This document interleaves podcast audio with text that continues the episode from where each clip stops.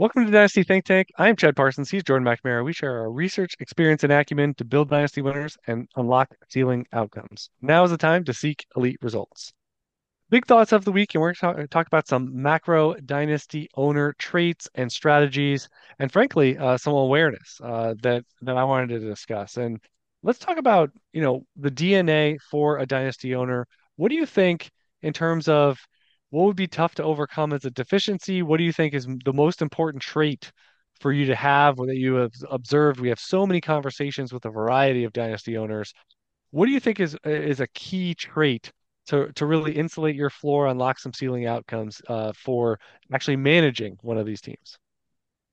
There's a bunch of them, but I just think being thoughtful about what you're doing is huge. Uh, and whether that's trying to get more strategic information, right? Thinking a, a, strategy into play in your uh, trades and your drafts and those sorts of things. You know, just being thoughtful in terms of in it, it, you know implementing a strategy. I think it's huge because I, I find too often that you know people ask me about about trades or about draft picks or whatever and I, I, just always come back to well why are you doing it like what are you trying to accomplish and so oftentimes that'll that'll shape what you're what you're thinking and i just i see people uh, kind of out in the wilderness out in the woods uh, and their dynasty teams because they haven't put much thought into what they're doing they're just they're just making transactions and making you know ad hoc decisions that don't really you know move them in the direction of winning a championship so that's really the thing for me is i just think you know be thoughtful and and you know and, and intentional with your decision process yeah, intentional. I think that's a really good word. I was actually thinking while you were talking pragmatic, you know, that might be another yeah.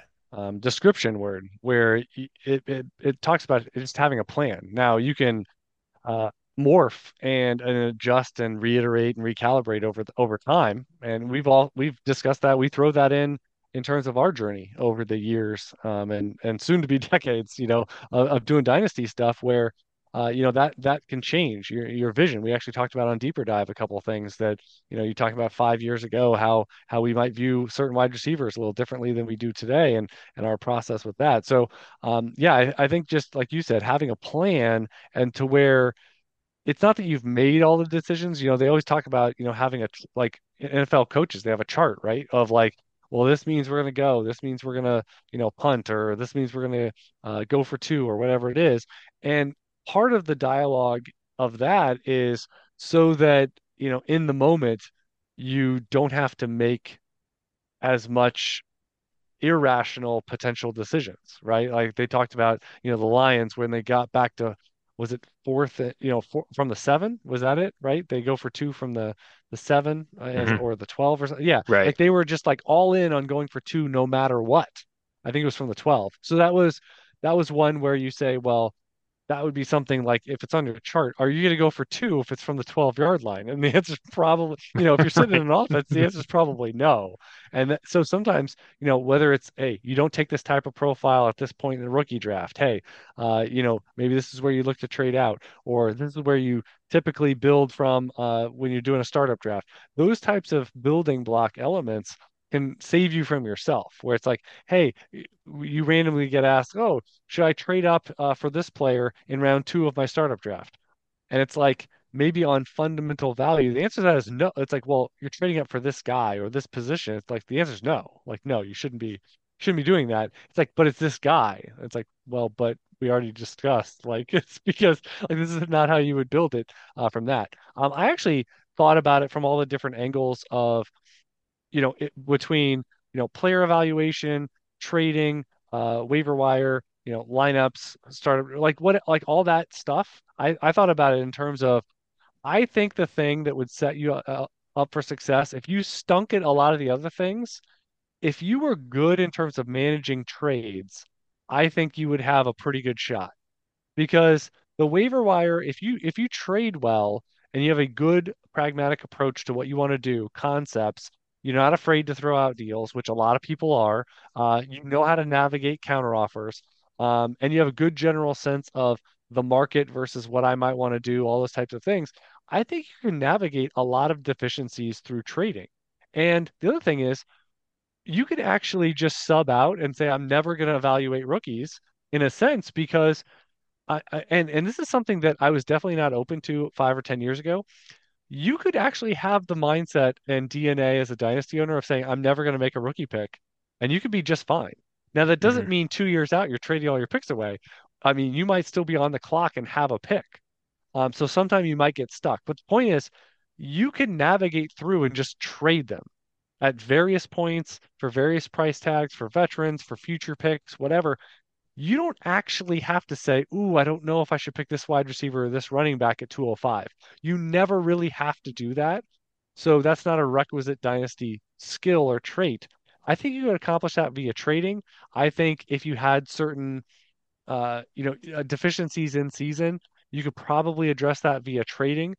I mean, if it's, you know, team defense or whatever, I mean, you could literally just pick somebody up. Like, I don't think that takes a lot of skill, you know, so I think you could pick that up. So I'm just thinking that trading, if you stink at trading, there is some level of requirement to trade in dynasty leagues. Because if you say it's my team that I took over or drafted in a startup draft, and then I'm never going to trade, that's going to be a hard way to live because there's going to be a lot of players and profiles you will never have access to because they're on other teams.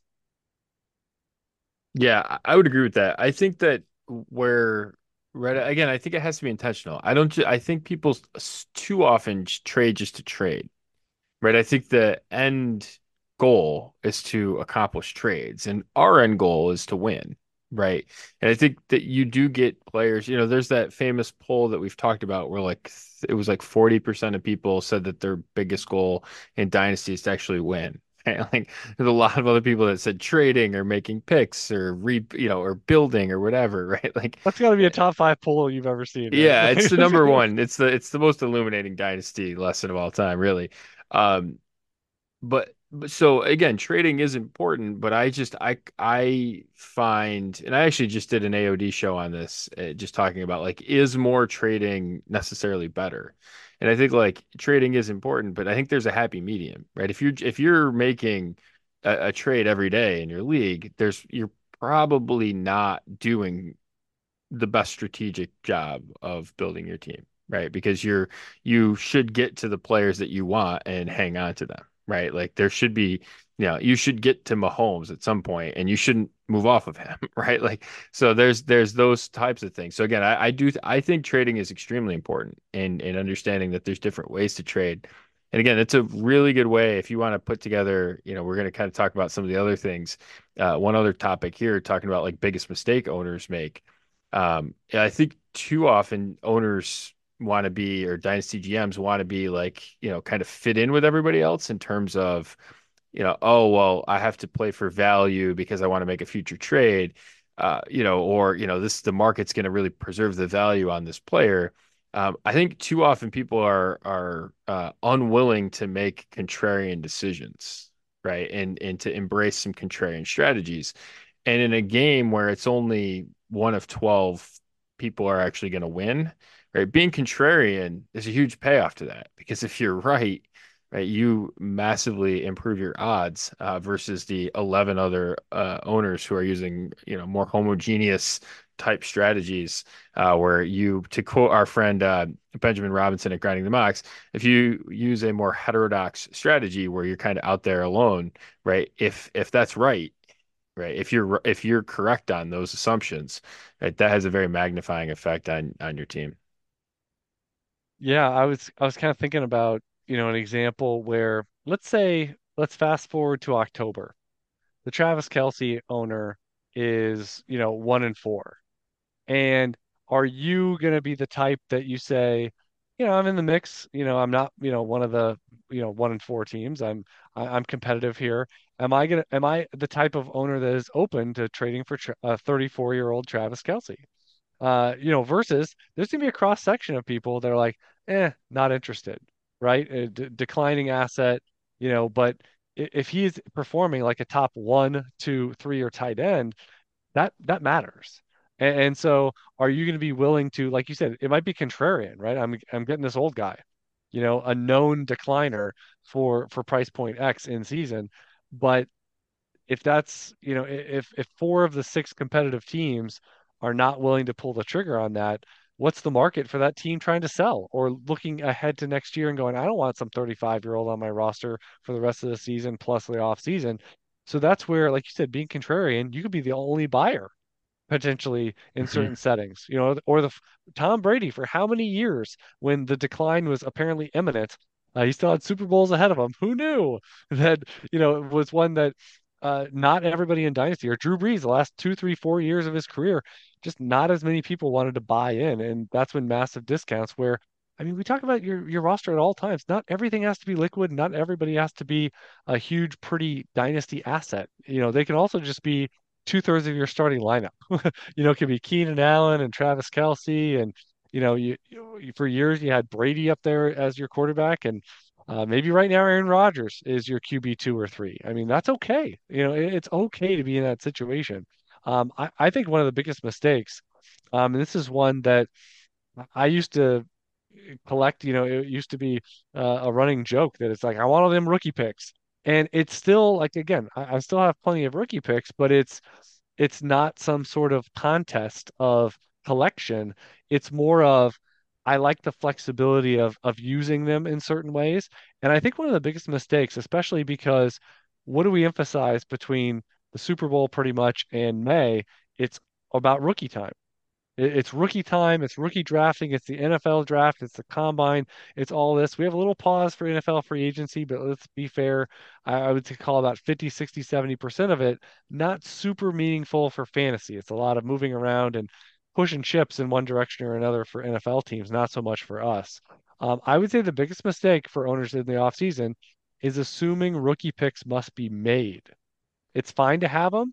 I'm, I'm, you know, I, I think there's times to sell freakishly early on rookie picks. I think there's also times to wait all the way till on the clock, but I don't think enough people explore trading picks in general, uh, whether that's moving down, moving to the future year, trading for a veteran. Now, that could be today, could be three weeks from now, it could be when you're on the clock at 105. But I think in general, too many people assume I have four picks and I'm making four picks. I have seven picks, I'm making seven picks. Um, I, I think that is a huge mistake because it gets people sucked in a little too much to getting locked in on, you know, I love Malik Nabers. I love, uh, you know, I love uh, Jonathan Brooks. I love Brock Bowers. Like you just get tractor vision into thinking that I need these young players, which how much are they actually going to help you in 2024? You're trying to win that year. How much are they going to help in 25? How much are they going to be producers more than assets in the early part of their career? Uh, and when you take them off the lot, is 102 more valuable or is Jayden Daniels more valuable? Like these kind of conversations in the macro can really point you in a direction of saying rookie picks are a tool, not so much a guaranteed player coming onto your roster. Yeah, they're they're the means, they're not the ends.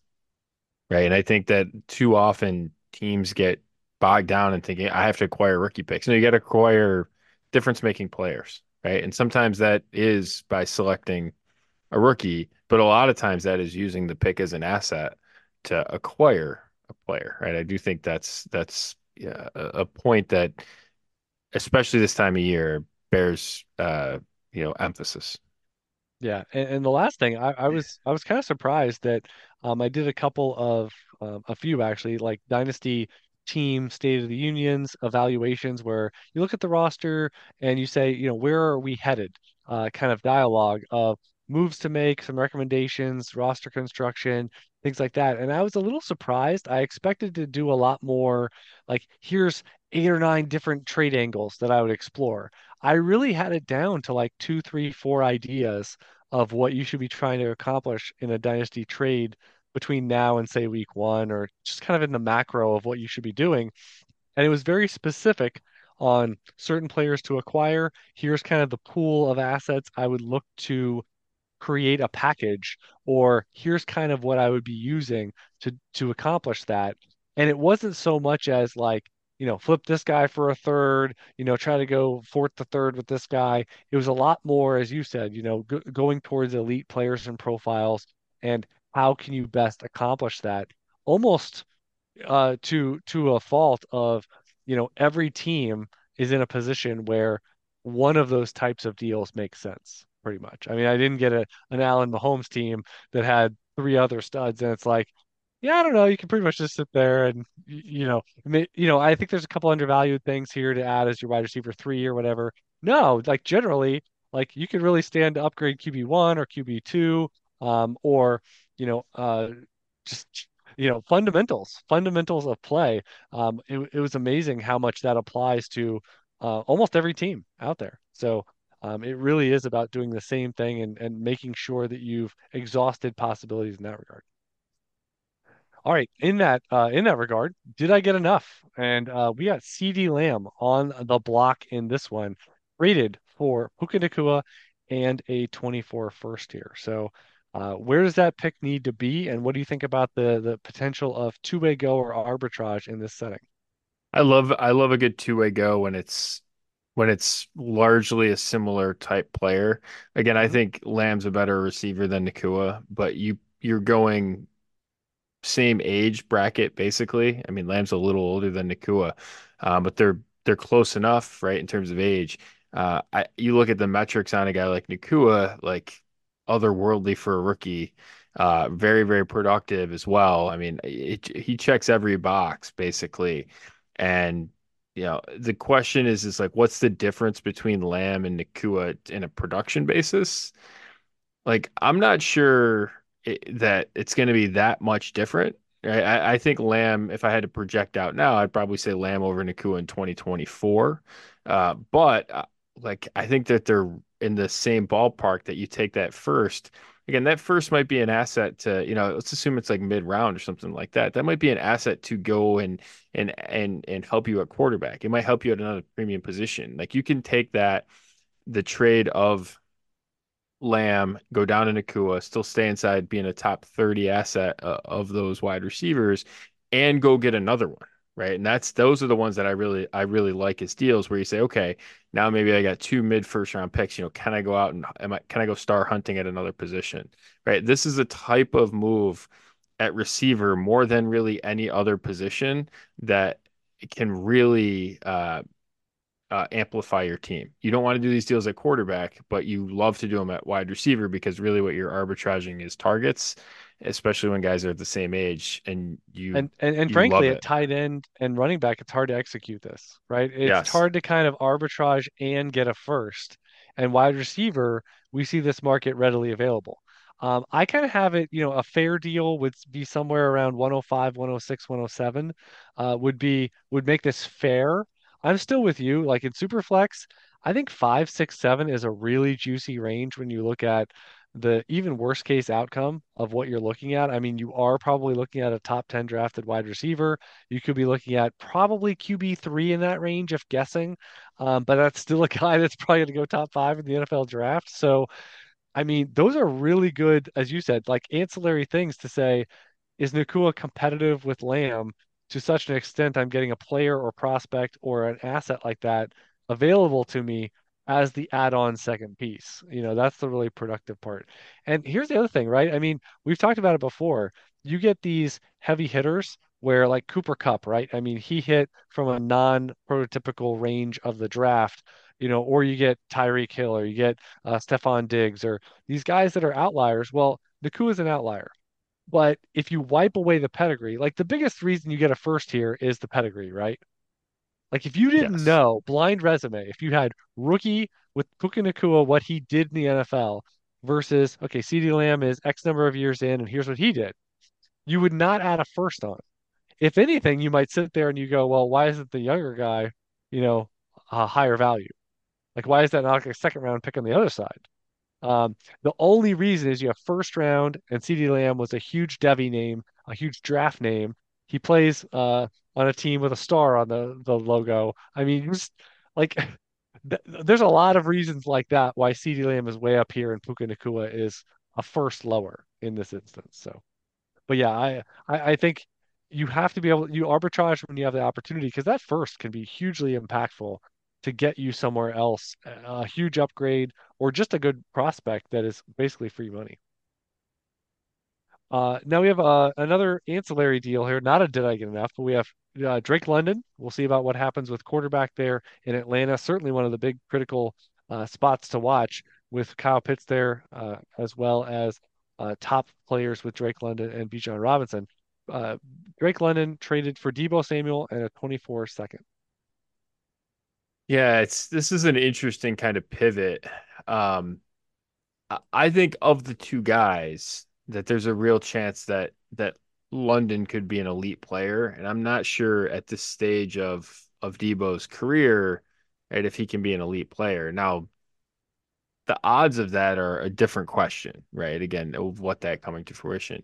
I think it's interesting when you also look at a guy like uh, Brandon Aiyuk, right? There's a lot of smoke to a potential Brandon Aiyuk trade right now, uh, which I find interesting.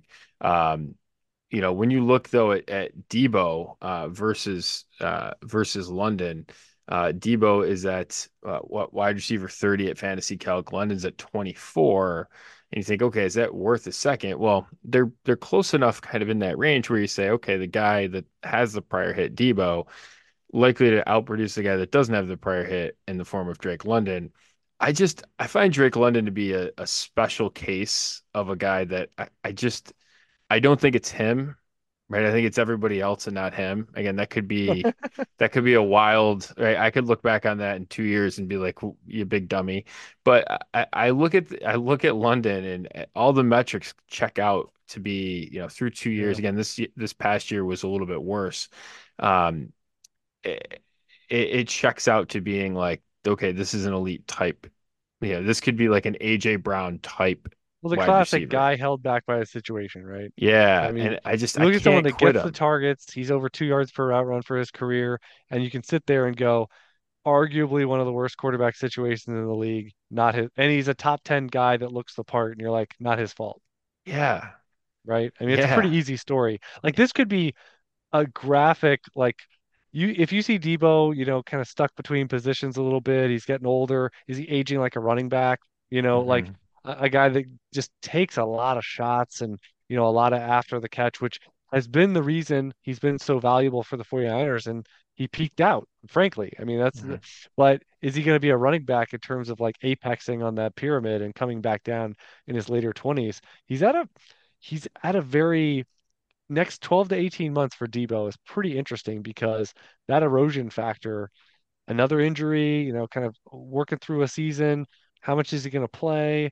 Um, and then Drake London could shoot up like a comet. Like this feels like one that if you lose big, the lose big side is Deebo.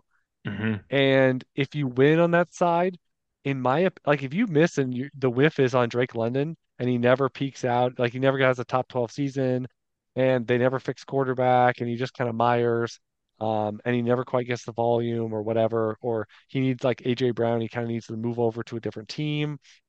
I mean, I'll consider that a just a, a tough a tough loss, a tough beat. hmm Like so I think that second is where now if it's a first, we're talking two-way goes, right? And we're saying like right. like like you can get I mean that first might be able to buy you someone adjacent to London straight up. So that's Correct. Correct. yeah. So the Right. but the second, I mean, not that we throw those around like candy, but that's where you can you're not going to get a London profile in the second round. So you buy the extra five years or whatever it is and the higher pedigree and just the, the I mean London could be worth four Deebos next off season. It's could possible. be. Yes, he But could I don't think Deebo could be worth four Londons next off season. No, So the no. big loss is on that side. And again, you could win it, but I, I still don't think Deebo you would win it for long. Like you're saying, if what if Aiyuk leaves and what if Deebo's healthy? He could have another top eight season. It's possible. Yes. But I think it would be more of a one-off. Like I don't think he strings together two or three of them in a row. Right. So Yeah. all Yeah, I'm with you. I think the big loss, right? That's that's a, a, a great way to kind of think about trades. Like, how do you lose big in The this range, deal? yeah. Because we always say like yeah. part of part of trading, right, is like how about we avoid the catastrophic? Like I, Right. I actually I recorded a show in the last in the last couple of days about, you know, what's the worst trade I've made in the past year. And it really wasn't that bad. hmm Like I I think there was a good concept in what I was sharing, but and it wasn't a humble brag or anything, but one of the things that I've corrected is the catastrophic loss. And you could say you might have missed out on some opportunities to have a, a huge ceiling on some of these. But if you're just kind of insulating from just the I killed myself, I literally just, you know, made myself bleed and, and it was a bad process. If you eliminate those, I mean, you really can insulate the floor of your dynasty team uh, on an outcome basis. And it does feel like if you make this trade for Deebo, you are opening up a window of you just look around, you're like, I had him. I had London, Yep. and now he's a top 24 asset, and now I don't have it. Uh, and that could easily be, I, it could happen. The buzz could be in free agency. I mean, it literally could happen in a month. This is the exact wrong time to sell London. Yes, I agree with you. Because if Kirk Cousins lands there, like you think vastly different about him. Someone functional lands there. I mean, I, I know I'm a I, I know I'm an apologist, but if Russell Wilson lands there, Right. like you're at least getting you're at least getting a functional NFL quarterback. Right. All right, we got one more here, and it's a, a similar type thought, so it might be a quick discussion. We got Garrett Wilson, Golden Boy, uh, projected to be uh, among the NFL elites the moment Aaron Rodgers plays more than three snaps. So we have Garrett Wilson traded for Devonta Smith, a 25 first and a 26 second. Uh, this one's easier than the the Lamb Nacua one. Right? Just arb the profiles and take the picks. As easy. I don't, I don't think this one's particularly complicated. I know the I know the market might fade us. Like I, I was stunned. I was going through my wide receiver tiers this week. I was stu fell over uh, out of my chair, um, seeing how high Garrett Wilson was. Right, wide receiver six ahead of Puka Nacua. What are we doing? What are we doing? Ahead Jordan doesn't call Nacua. out call out the market like that too often. What are we doing? They're Ahead of ahead of. Chris Olave? What They're trying to get Buffalo doing? playoff tickets, Jordan. That's how drunk they are. What are we doing? Ahead of AJ Yeah. Brown, nonetheless, right? Mr. like 100th everybody. percentile. What what are we doing? And He's yeah, I mean great. this one's Capital easy to great. me. This one's easy to me. Yeah, my quibble, my quibble with Devonta Smith is the ceiling may not be overly high, but I'll just say this. There's plenty of wide receivers that aren't going to have a top five, six season in their entire career. So if you just constantly chase that, like be careful. And you you need to fill out your roster. Like Yes. Devonta Smith, he, the the reason his ceiling is lower than he than than you would have liked is he's pairing it he's pairing this depth chart with AJ Brown for goodness sake. He has Dallas Goedert there. He's got uh, again, in my opinion, a guy that uh, is a little overcooked in terms of what he provides as a passer in Jalen Hurts. So you put all that together, and yeah, Devonta Smith is a ho hum QB two. Uh, excuse me, wide receiver two, and that's fine. That's absolutely fine. He's got pedigree. He's got production. He checks all the boxes, and it's like you're just run. I mean, a first and a second. I mean, you take that and run with it. That first and a second can get you two more wide receivers. You fill out your whole your whole depth chart instead of having Garrett Wilson. That's the options you have. Yeah, I I mean, mean, the second first, could be Keenan Allen and you're arbing. Yeah, I mean, you're right? two-way going that. You know what I mean? I mean, Yeah, you have Keenan uh, Allen as a second. If you walk out into the market with a 25 first over the next 12, 14 months between now and your, and I mean, what do you think the best wide receiver you can get is? This is like that that game at the yard sale, right? Where you just yeah, keep pa- moving up. I mean, you right again, you can maybe be able to get Nico Collins right now for that 25 first. It's yeah, absolutely possible yeah, you just crush this thing. Just wait for the guy. Who's the next wide receiver to get hurt? yeah. The next Right. top 10, top 15 guy to get hurt. You can get a first for that guy. Yes. I mean, you can probably get DJ Moore today. Brandon Aiyuk. I mean, these are in Waddle. You might be able to get one of those guys right now for that 25 first. Right. And you said Keenan Allen. So you got Keenan Allen, Devonta Smith, and one of those guys, all for Garrett Wilson. Okay, then. Just shut that book right now. Open and shut case. Jordan, you don't even have to present any sort of defense. It's just, it's over. Yes. No one. You don't need a jury. There is no jury for that trial. Signed, sealed, Garrett delivered. Wilson. Yeah, exactly. All right, I got a quick one, uh, a quick lesson from Life and Dynasty. Um, and this is one that's been ongoing here, but don't wait uh, to make, you know, we talk about changes, whether that's, uh, you know, something with your life. Uh, it could be simple. It could be getting up earlier. It could be go to bed earlier. It could be uh, putting in for that job that you've always wanted. It could be starting a side hustle, you know, like Jordan and I both did, you know, at some point in time with Dynasty, we just started doing it uh, in extra hours in our day. Uh, it could be uh, anything in that regard. It could be uh, learning a new skill. Uh, it could be taking cooking classes. And I'll just say this: What are you waiting for? Is there some magical day that you think there's going to be some beacon of light that says, now is your time, person X, to do this? There will never be a good time. That's what I've learned. Like, and, and you just have to start. Don't wait for January 1st for a resolution. Don't wait till next Monday because it makes more sense. Don't wait for the first of next month because it's nice and clean. Just start it whenever. Whenever you you have the motivation to start having it become a habit. And I think Dynasty works the same way. We talked about optimizing our process, uh, you know, start eradicating some of these bad trades or the um, allure of bad trades that might suck you in because they have before, or that you know we we we talk about these trades specifically every week to give examples of you know some of the pit holes uh, and some of the potholes that that can get you um, into bad situations and hurt yourself. So I think on your dynasty teams, again, I, eliminating the suck and the things that you are not good at and minimizing the impact of those decisions, either stop making them or just say, I'm going to focus on the other parts of being a dynasty owner for now and really kind of evaluate what I'm doing and come back to that, whether that's trading or the waiver wire or drafting or whatever. Um, just starting now and simplifying things is the same as in life. You know, what are you waiting for? So do that today. Do that when this is a relative downtime for Dynasty, you know, like, uh, and, I would just say that blend of don't wait and cry as quickly as possible and as simply as possible to make it a habit. Um, I actually came up with one, Jordan, and I guess I'll share it, um, you know, as a, as not holding it back. Like, what if you just had the philosophy when you get the email of a of a trade? What if every time that you see more pieces on the side you're getting and your side has less pieces that you're giving, what if your first thought every time before you analyze it is just, well, the answer is no? Because you're like, if you're giving up one for three or two for four, you know what I'm saying? Like you, you are, they are consolidating. You hmm are facilitating their consolidation. And I would say, in a general rule, probably 90% of the time, you don't want to do that. Yeah, love that. So if you just say, okay, I saw more on that side than this side, my answer is no. Like if that's just generally your setup, of, course look at it, but go in with a skeptical nature of, I mean, I've got to really be hit over the head that this is a great idea. Like again, the Garrett Wilson for three pieces. That's a rare thing. I, I could pull out 20 trades like that, but it's like, no, you do not want to do this. So in general, you're keeping the best player most likely in that deal, the best asset in that deal.